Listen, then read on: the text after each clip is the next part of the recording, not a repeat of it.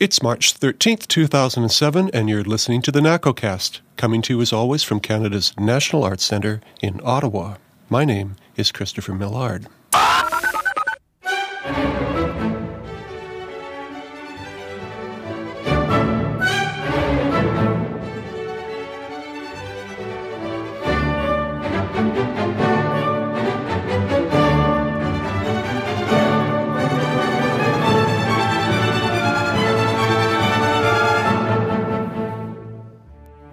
On this edition of the NACOcast, a distinguished guest, the composer Oliver Knussen.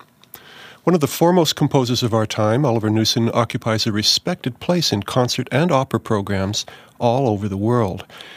Works like his Third Symphony, his opera Where the Wild Things Are, and his violin concerto are among the most frequently performed British works of recent times.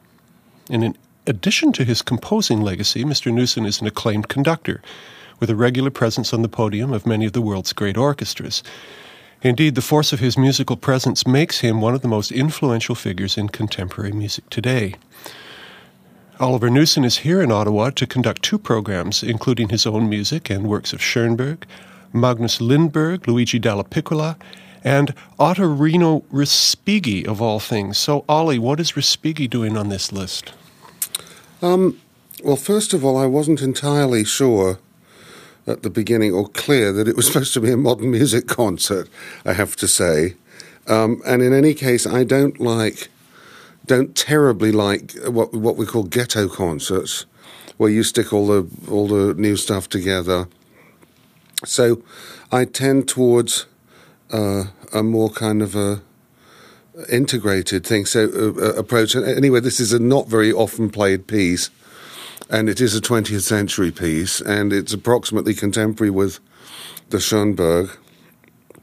And uh, like the first piece of mine on the program, the two Organa, it has a, a, fair amount of connections with old music, and um, it's by a composer from the same country as Dallapiccola and from the generation before.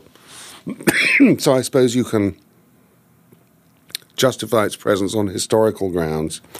I heard you making some rather wry and deprecating remarks about the work during rehearsals. One of my violin colleagues said, Oh, well, you know, Ollie has to say that about this music. but in fact, I, you must love it or you wouldn't have programmed it. Uh, this piece, first of all, it's. When you first hear it, you think, "Oh, how nice and how decorative!" It's it's illustrative pieces. I should just say we're talking about his Botticelli Botticelli triptych. triptych. I was going to say it's a it's a it's three illustrative pieces in the manner of his, you know, Fountains of Rome and Pines of Rome, and of three of the most famous paintings of Botticelli, which is the uh, uh, uh, spring, La Primavera, the adoration of the of the Magi, and the um, the birth of Venus, and this all sounds very nice and uh, decorative and lovely until you suddenly realize that hang on, why is it sounding a lot like Vivaldi? What the Dickens has Vivaldi got to do with Botticelli, which is, of course, nothing. Um, and uh, how can you put it? It's there's a sort of a f- false historicism about it, which is it's it's like I said, it's actually rather surrealistic. You've got sort of medieval, what sounds like medieval Italian melodies, like in the in the slow movement. You've got you've got this sort of Vivaldi noise from the violins.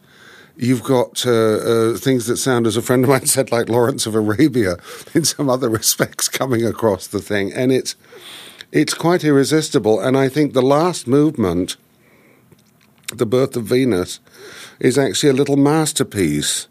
Um, it's it really does sound. It's a very uh, grand but light evocation of Venus being born ashore on a clamshell, and it's just just sweeps it sweeps you away. It's wonderful.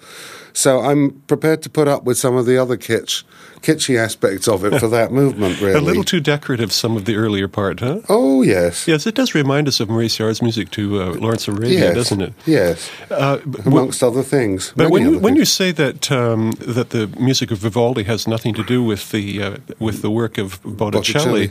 Uh, would you have the same kind of criticism, say, about Stravinsky's uh, Pulcinella? Well, that was a job. I mean, Diaghilev wanted a ballet based on, on, on the on the Commedia dell'arte figures and handed Stravinsky a bunch of Pergolesi uh, uh, uh, uh, keyboard pieces, I guess, or what was supposed to be by Pergolesi. Then it may be that this is a response to that sort of thing too. Which of those two works do you admire most, or have the least trouble with? I admire Pulcinella very much. Uh, but there's nothing in Pulcinella for which I have a soft spot like I have for the Birth of Venus. Okay. I mean, it's a different kind of it's a different kind of thing. I mean, it's like uh, uh, somebody somebody who likes um, a Beethoven symphony and a Beatles song. Uh, which one do you like the, the the best? You know, they're both very good at what they are. Yeah. I suppose the main thing that would have the, the, the sort of Vivaldi thing came out of is simply the the, the idea of the seasons and the the um, a musical evocation of spring. I suppose that, that for an Italian it must be irresistible the Vivaldi Four Seasons as a. But I, I've got to force you to admit that the orchestration is marvelous. The orchestration is out of this world, as is as indeed is is all of Respighi's orchestral writing. And I mean, I've done the Fountains of Rome many times. Um, it's a piece I adore and will stand up and fight for if somebody calls that kitsch because it's it's so good. And uh, I like the. I mean, I ad- adored the other Roman pieces when I was a kid, and I think this is a composer who has been um, unjustly maligned, if indeed he's taken to, uh, into account at all, because he simply sounds so nice. so there can't be any problem with it. It's funny that last night I was round at somebody's house with a composer friend, and on the radio was a bit of Rosenkavalier. And my composer friend Marc Neikrug and I were saying that the thing is with Strauss is you, you just want to give up. Uh, you know, it just sounds so marvelous, and there's no uh, there's no tension between there's no struggle between the idea and the realization of the idea. And it's someone with just so much talent that you, you that you just sort of you feel like a pea next to it, and um, that's probably why it's aroused such ire. And while I wouldn't put Respighi on the same level as Strauss, I think the problem is is of, of the same ilk.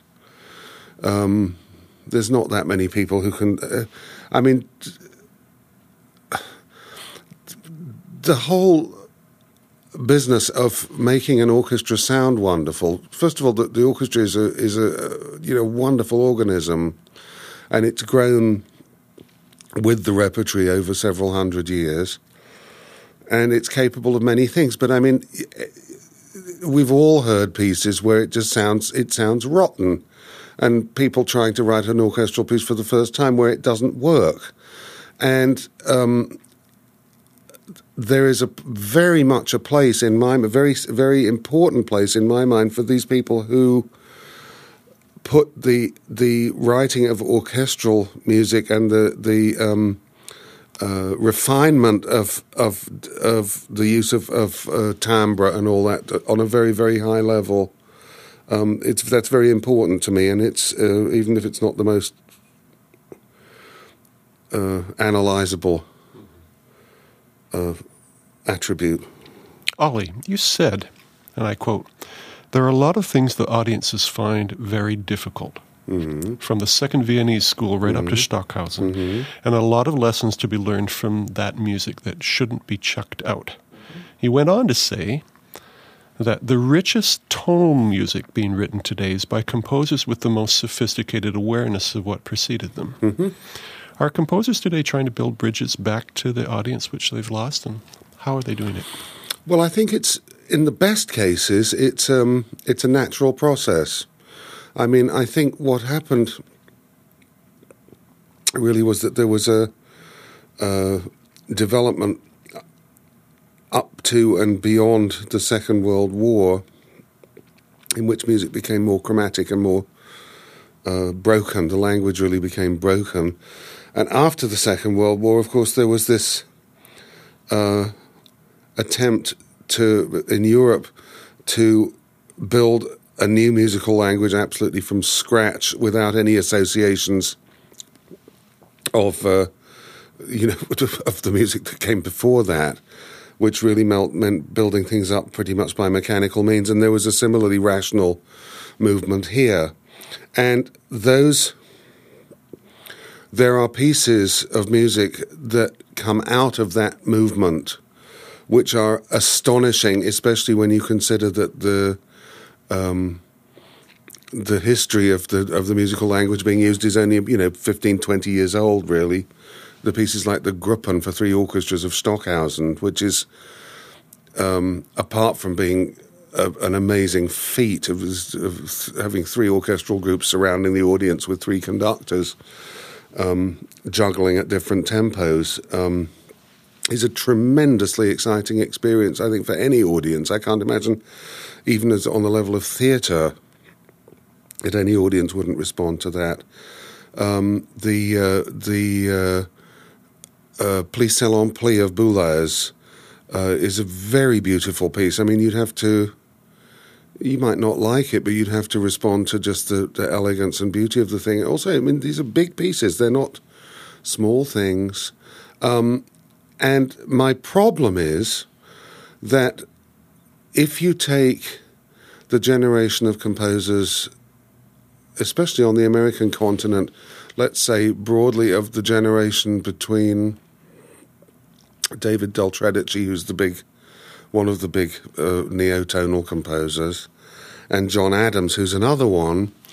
Um, now, those are both people who know very, very well what came before them and have uh, uh, more than dabbled with it. They engaged with it and they went in a different direction. And um, I guess I have a. I, maybe I'm a. Maybe I'm just uptight. I don't think you should decide I am going to build bridges with an audience. I think that you should. I mean, unless it's a specific audience that you're writing for, like a, a you know, I don't know, theatre audience or a movie audience or something like that. I think that changes in musical language should come out of what you need to say or what you need to express or the the the times in which one lives. And um,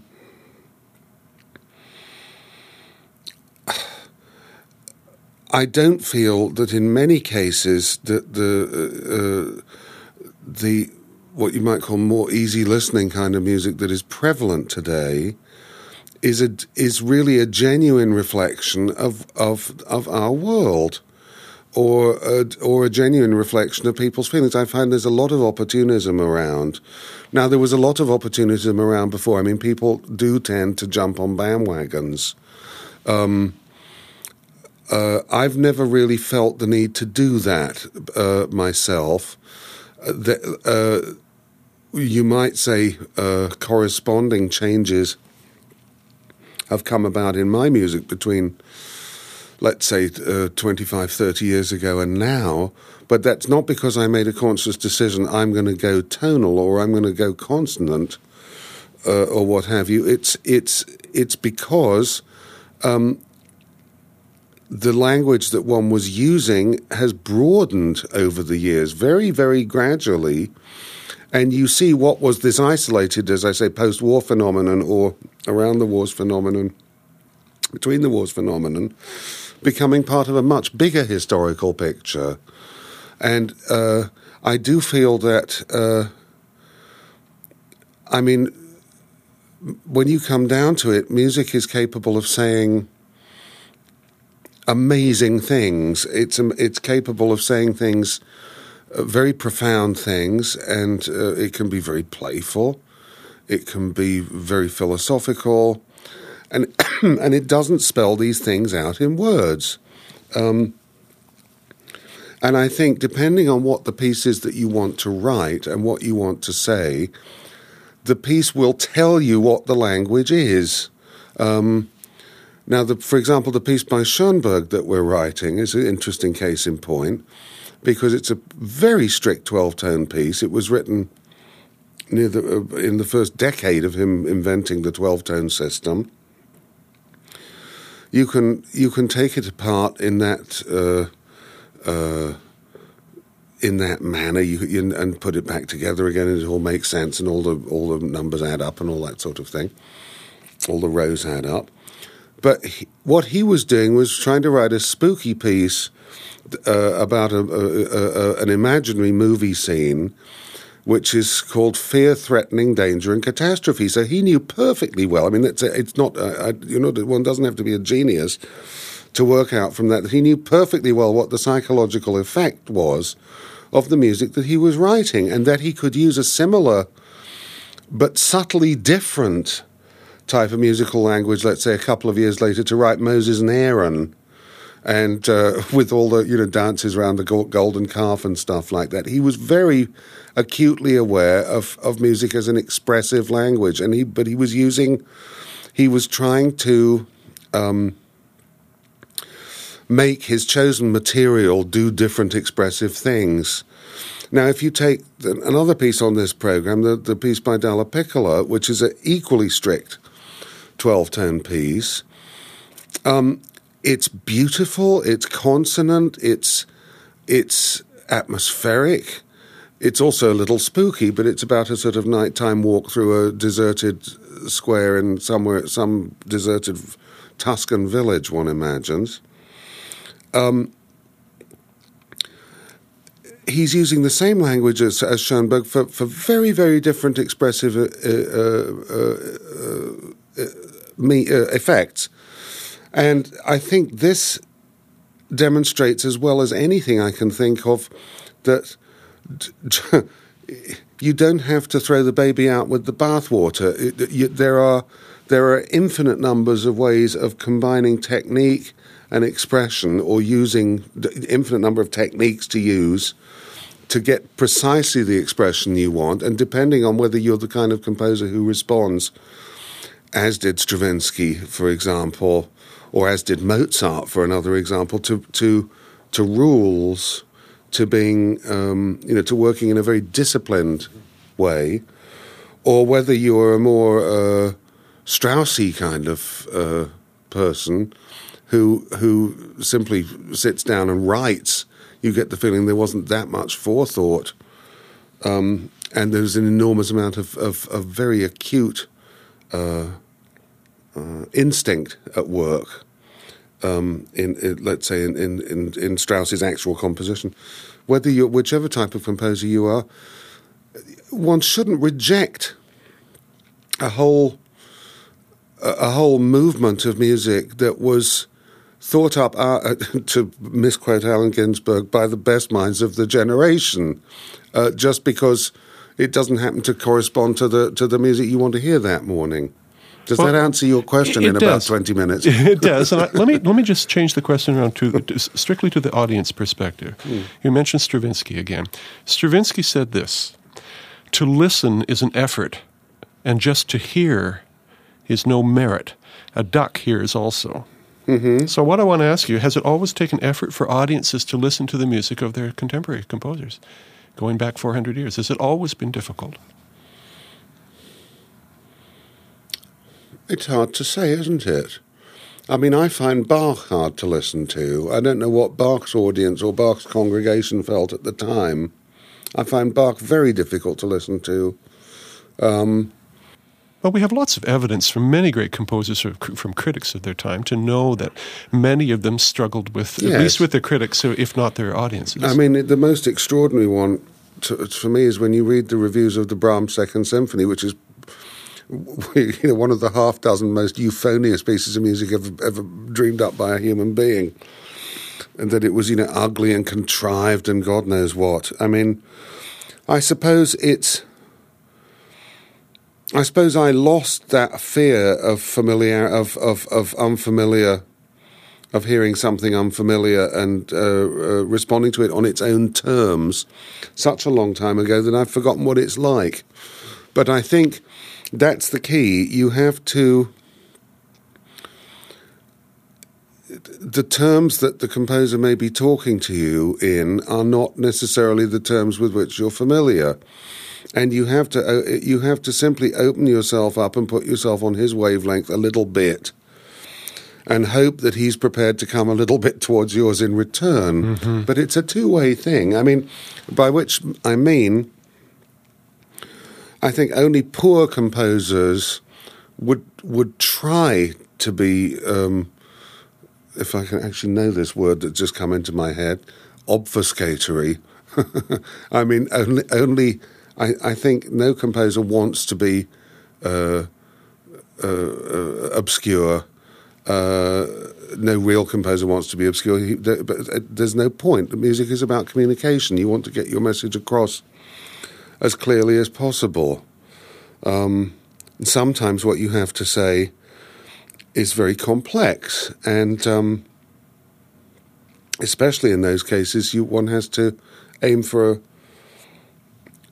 clarity of thought in articulating those complex things. I mean, why they're complex or why they're simple, that's a different matter. I mean, that's just that's just human nature. I mean, things I I feel very often that I don't choose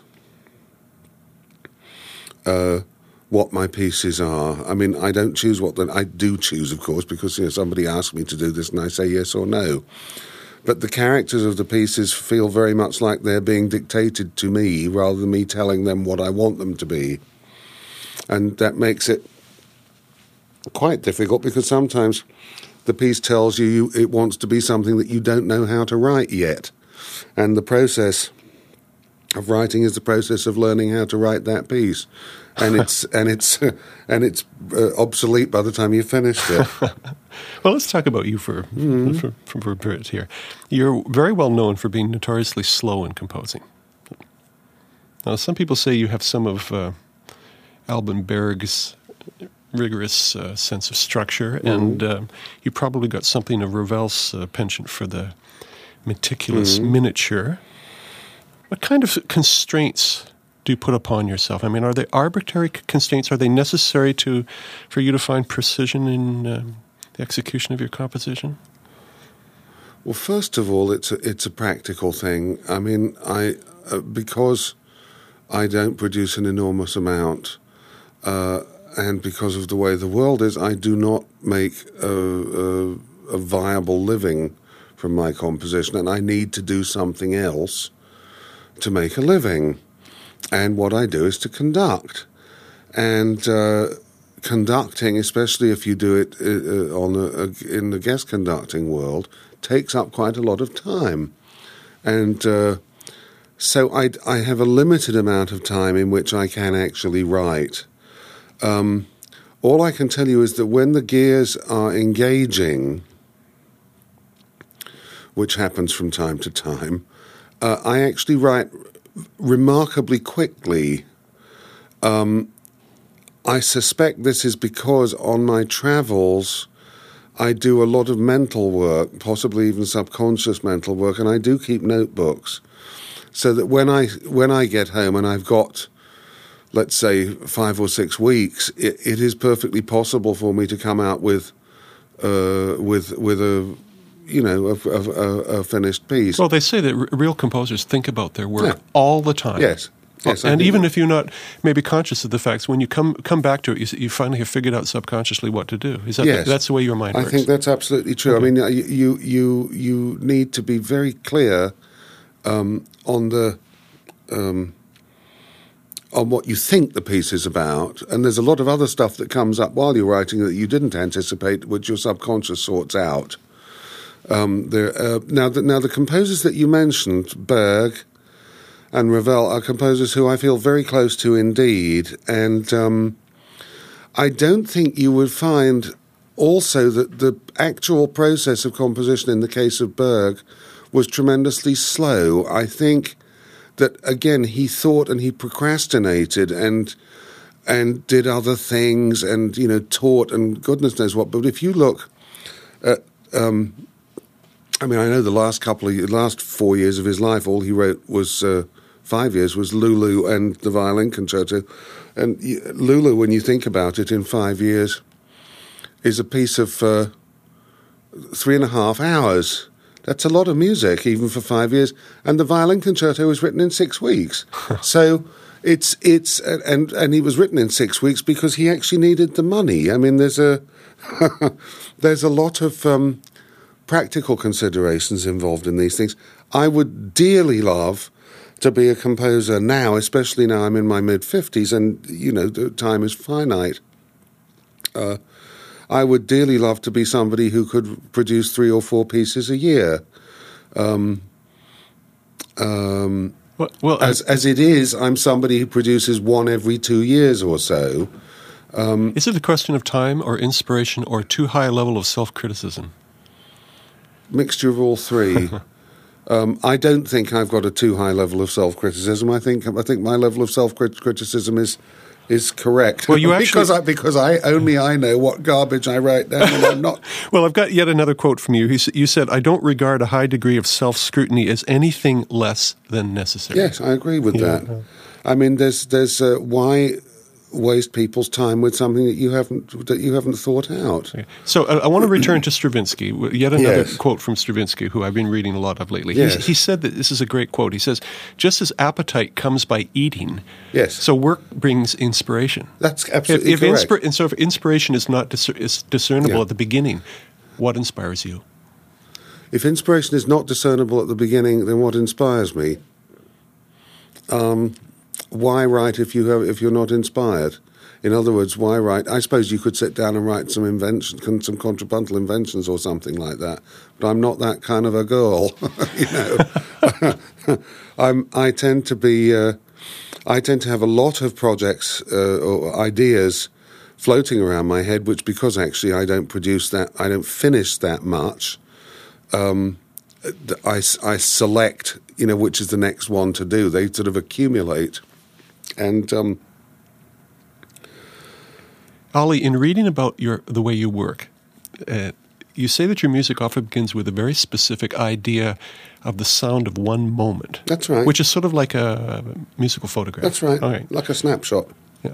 And another thing that I found absolutely fascinating reading about you is that you said that you can't conceive of pitch in the abstract, divorced from timbre. That's absolutely Has true. Has that always been the case for you? Yes. That's, that's very I mean, the interesting. first thing I ever wrote that I can remember um, uh, was a, a, long melody for cellos and basses. And it was, in other words, the first time I actually, I think, I don't know, I probably tried to scrawl on a piece of paper before, but the first time I actually sat down and said, I'm going to compose something, which is when I was, I don't know, eight or nine or something like that, it was already scored. It was scored abominably, but at least I, that, that was it was already thought of in terms of instruments. And um, for me, uh, a pitch is a concrete sound. I'm not a good uh, juggler of abstract. I'm not a very abstract person. I mean, um, uh, show me a set of numbers, and I go, you know, I go blind practically I uh, I play with concrete sounds in my head, um, and and I do mean in my head in the last several years, in the in probably the last uh, decade or so, I've I've composed almost exclusively away from the keyboard, which I used to have to compose at the keyboard. Partly, my harmonic language has become a little more direct. That's yet another euphemism, I suppose, simpler um, uh, which makes it easier to do stuff in my head sometimes. Um, and also, I've got an incredible aversion to working at the piano. I don't like banging notes out anymore. I've been doing that. Well, that, that, there we were talking just pitch and not not the timbre of what exactly. you're conceiving of. But on the other hand, there is that the, what do you call it? The physical contact with the with the sound, which Stravinsky used to like a great deal mm-hmm. of. Um, I like Stravinsky's thing about how does a composer, when he's asked how does a composer know when he is a composer? And he says, when he's aware of an appetite, that can only be satisfied by composing, and which I think is a very beautiful definition. Yeah. And um, I mean, all I know is that uh, whether I write a lot or whether I write a little, uh, if I don't think of myself as a composer, I feel like I don't exist as a person. Yeah. It's just it's it's it's absolutely part of my nature. Well, let me. This leads me to a very interesting remark by someone who you admired very much, mm-hmm. Toru Takemitsu. Oh, yeah. and he once said, "You don't plumb your depths to write a terribly self-expressive piece." did he say that or uh, did I say that? Or did you say that? I think I said Did you say that. that in in regard to conversation about him? What do- Probably. what does that mean about? I mean, what is self-expression? Is that what you're looking for? Or is it the expression of something more abstract? The trouble is with these things is like like what I'm saying now. They probably were said in interviews, and I, they weren't intended to be analysed. Um, I think what I mean, mean to say is that I find it offensive somehow. I don't know. Maybe I'm just a prude. Um, to for somebody to dish up their innermost feelings on a plate um, and say, you know, look at me and respond to me. Um, I would rather that the the expression, that the feelings in the music came out as a, came out uh, as it were naturally. That, that the composer was thinking simply of writing music, writing the music. I mean, Tchaikovsky's a very interesting case in point because that's regarded as a you know the the ultimate confessional kind of composer. I don't agree at all. I think he's a tremendously objective uh, composer who is constantly experimenting with form and constantly experimenting with, with harmony. And I mean, he's a very original composer, is Tchaikovsky. And in in the course of of doing that, these this unbelievable uh, spiritual life, or you know, psychological life, comes through very very powerfully. But if he decided to sit down and say, "Okay, I'm gonna I'm gonna pour out my heart now," it probably would have been dreadful. That maybe makes sense and maybe doesn't make sense, but it's what I like to believe. And I think Stravinsky's another point, another case in point, because that's the, the reverse. That's somebody who says, you know, music can express absolutely nothing at all, you know, except itself. I've never believed that. I've never believed that, and all you have to do is to listen to the Fairies' Kiss, Yeah. or Faun and Shepherdess, or the, or uh, you know the slow movement of the symphony in three movements, or Orpheus, and it's he there's a tremendous tenderness in Stravinsky, you know, as well as the orgiastic sort of Rite of Springy side. There's a tremendous tenderness there, which comes out involuntarily, and I think. Um, no, I think uh, I think being a composer ultimately is a matter of being familiar with what notes can do and what uh, uh, what sounds can do, and becoming more and more um, uh, skilled and free in the in the uses to which you put these things. And as a result of that, of this kind of um, rather high level of play, you might call it, various things come out. And that's one of the miracles of it. I don't like analysing it too much, but it's a bit there's a there's an element of composition, the act of composition, which is a bit like the glass bead game. It's where certain moves represent many things, you know, and uh, uh, you know that a, that a harmonic progression can represent a harmonic progression, or it can express a feeling, or it can suggest what a character is thinking. It, it, that it's that aspect of of a musical expression that interests me. That it's the it's the it's the it's the ambiguity of it all. That it can suggest many things, or it can suggest nothing. You can just listen to it as a as a one as wonderful patterns. Deadlines. Mm-hmm. You don't like working to deadlines. I hate it, but I wouldn't. If I didn't have them, I'd probably never start. So, what are your deadlines right now? What are you working on? I think I need a double scotch to answer that. I mean, I've got uh, There's one piece that should be finished in six weeks, which is a little piano concerto, which has gone much slower than I anticipated and perhaps will not be finished in six weeks, I don't know. And then I have um, in my uh, one of my one of my rooms at home where I dump stuff. there are five completed movements that I wrote two or three years ago of a seven movement piece for the Cleveland Orchestra called Cleveland Pictures. Of the Art Institute. There. Yeah. yeah. And um, uh, I wrote those five movements very quickly in, in, in three months. And then got got uh, hung up on, on one of the other ones, and also decided that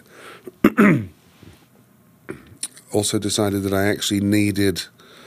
Uh, I, I, wanted to stand back from them as a painter would, and and and uh, wash their faces eventually, and let things dry and see and let things dry. And Yeah. uh, what else have I got? And then I, I there's a there's a cello concerto I want to write next year for the Finnish cellist Anssi Karttunen, um, and uh, that's been hanging around. A cello concerto has been hanging around in my head for about uh, twenty years.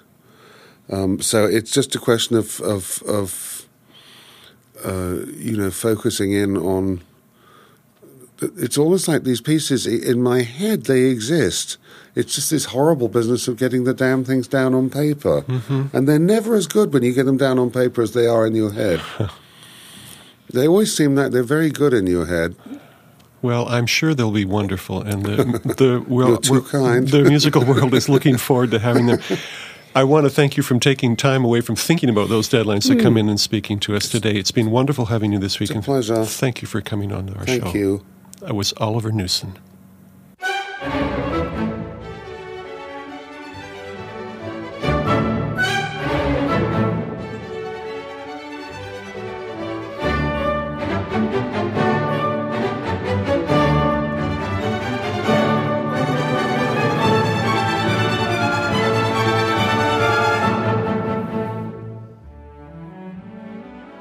That's all for this edition of the NACOcast. Send us your comments and questions. You can reach us by sending an email to nacocast at gmail.com.